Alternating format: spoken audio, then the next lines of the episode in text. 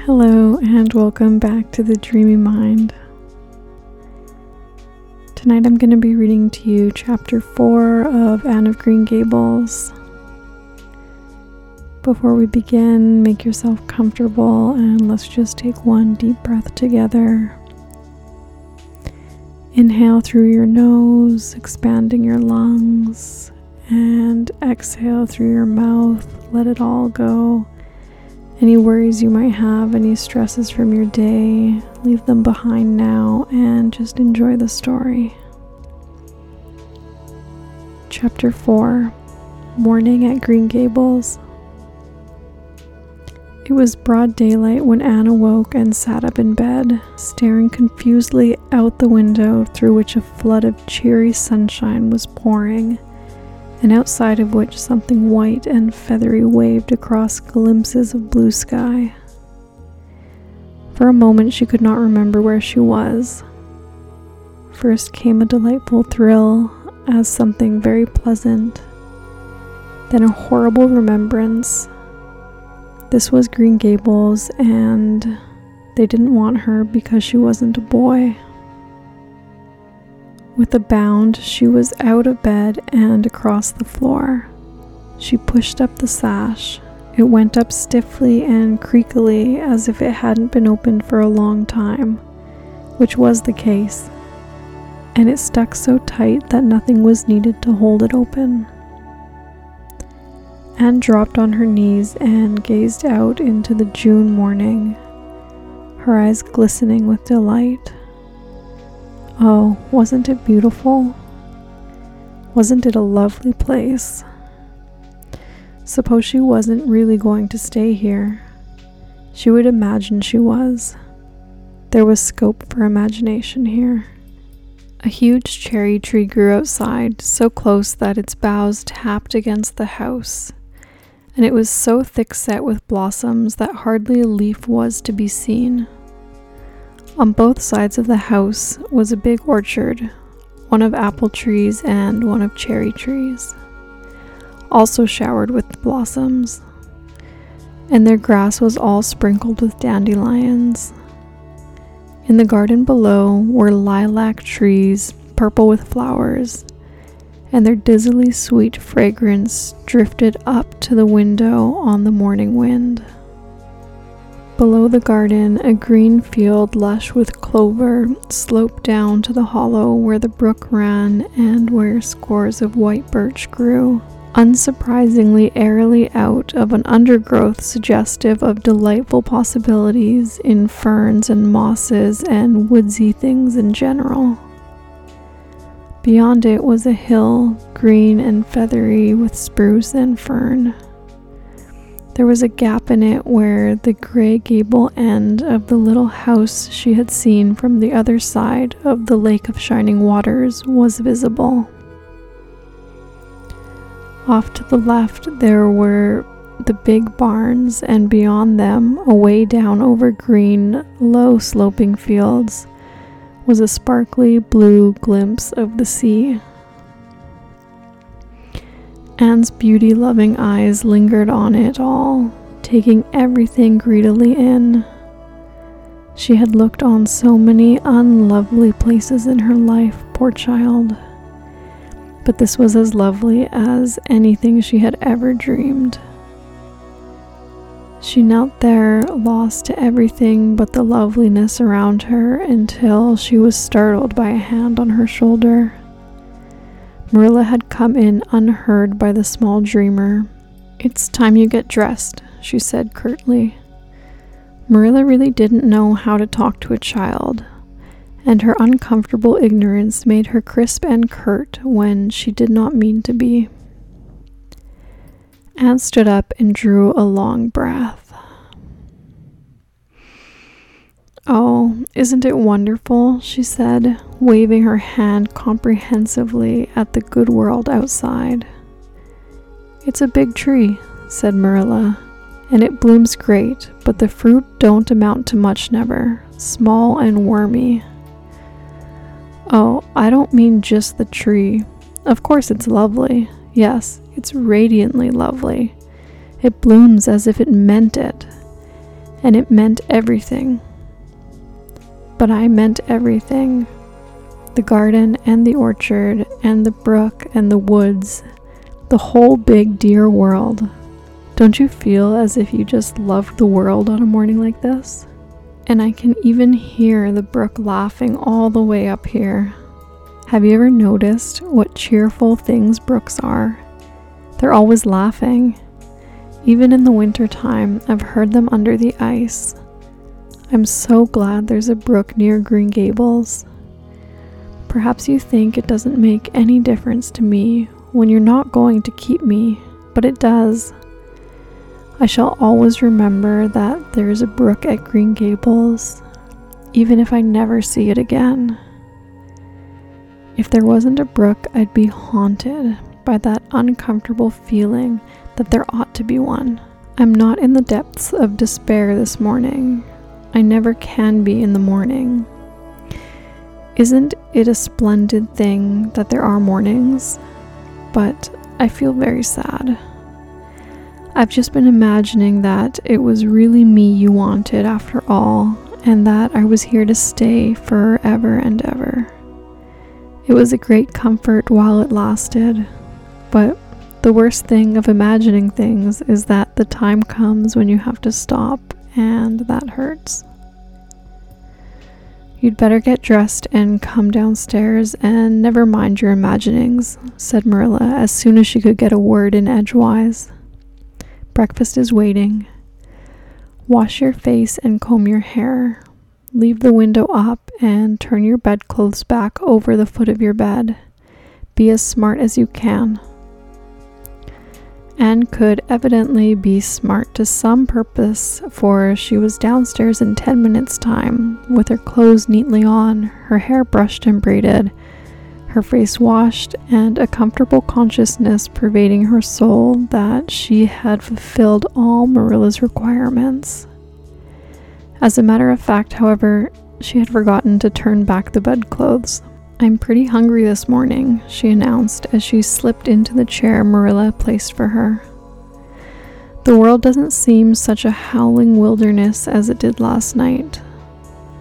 I'm so glad it's a sunshiny morning, but I like rainy mornings real well too. All sorts of mornings are interesting, don't you think? You don't know what's going to happen through the day, and there's so much scope for imagination. But I'm glad it's not rainy today, because it's easier to be cheerful and bear up under affliction on a sunshiny day. I feel that I have a good deal to bear up under. It's all very well to read about sorrows and imagine yourself living through them heroically, but not so nice when you really come to have them, is it? "For pity's sake, hold your tongue," said Marilla. "You talk entirely too much for a little girl." Thereupon Anne held her tongue so obediently and thoroughly that her continued silence made Marilla rather nervous, as if in the presence of something not exactly natural.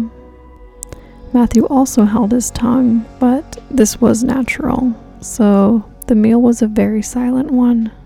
As it progressed, Anne became more and more abstracted, eating mechanically, with her big eyes fixed unswervingly and unseeingly on the sky outside the window. This made Marilla more nervous than ever. She had an uncomfortable feeling that while this odd child's body might be there at the table, her spirit was far away in some remote, airy cloudland, borne aloft on the wings of imagination. Who would want such a child about the place? Yet Matthew wished to keep her, of all unaccountable things. Marilla felt that he wanted it just as much this morning as he had the night before, and that he would go on wanting it. That was Matthew's way.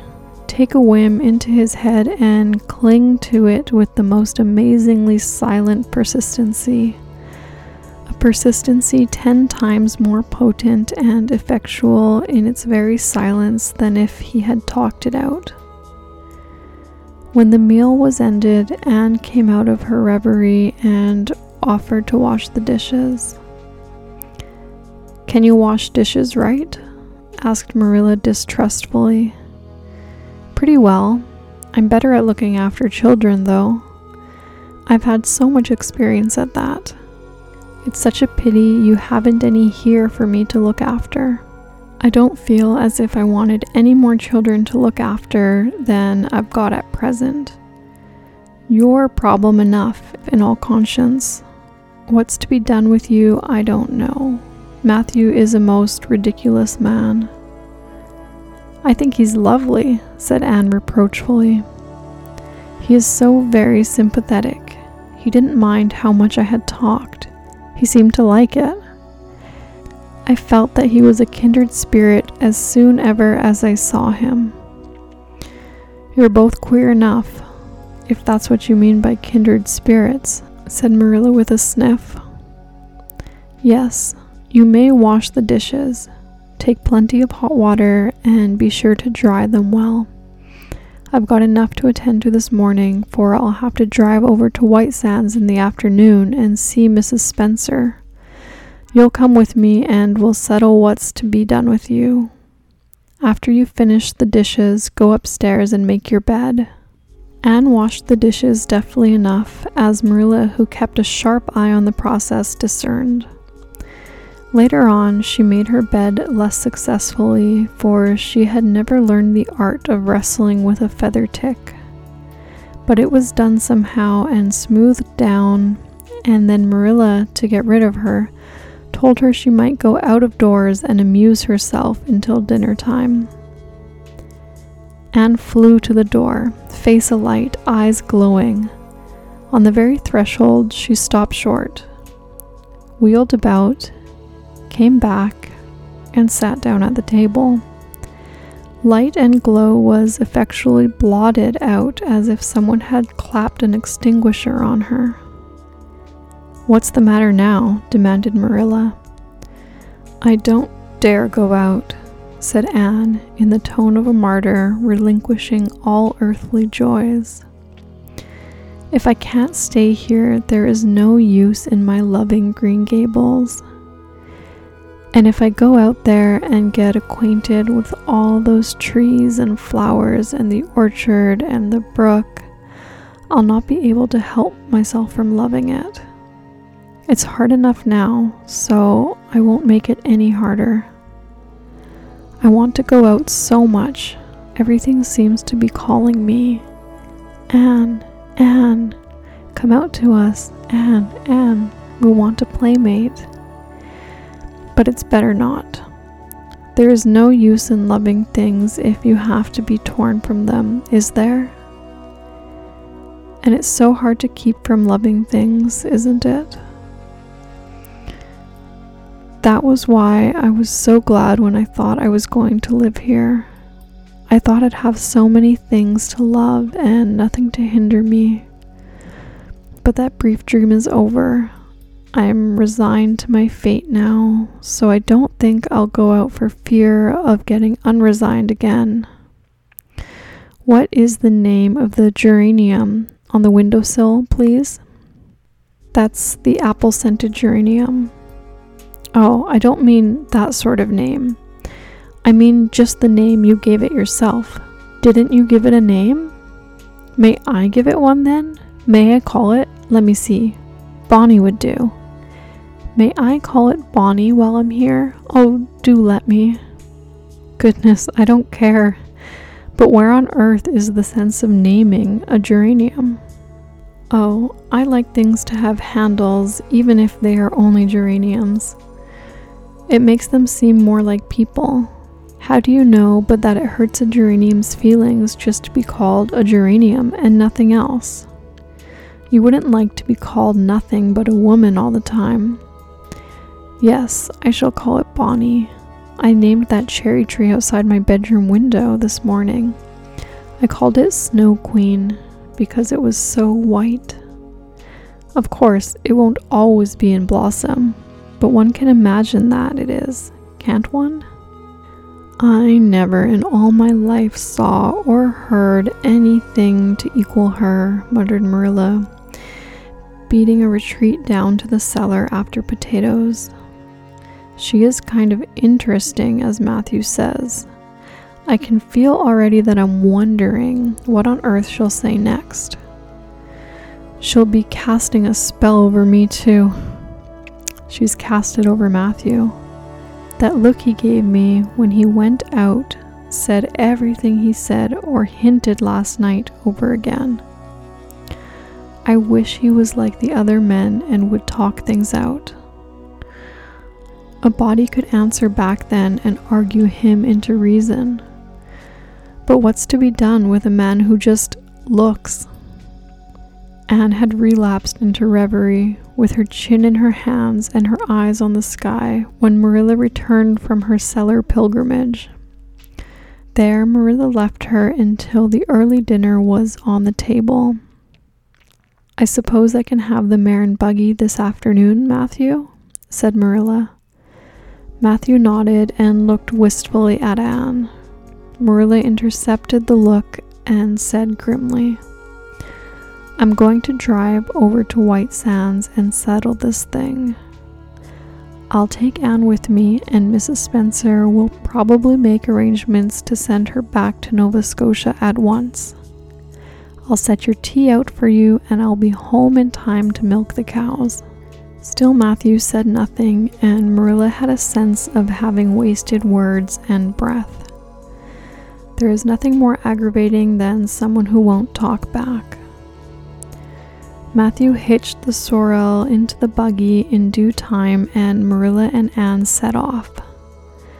Matthew opened the yard gate for them, and as they drove down slowly through, he said to nobody in particular, as it seemed, "Little Jerry Buote from the creek was here this morning, and I told him I guessed I'd hire him for the summer." Marilla made no reply, but she hit the unlucky sorrel such a vicious clip with the whip that the fat mare, unused to such treatment, whizzed indignantly down the lane at an alarming pace. Marilla looked back once as the buggy bounced along and saw that, aggravatingly, Matthew leaned over the gate, looking wistfully after them. And that's the end of chapter 4. Thanks for joining me tonight.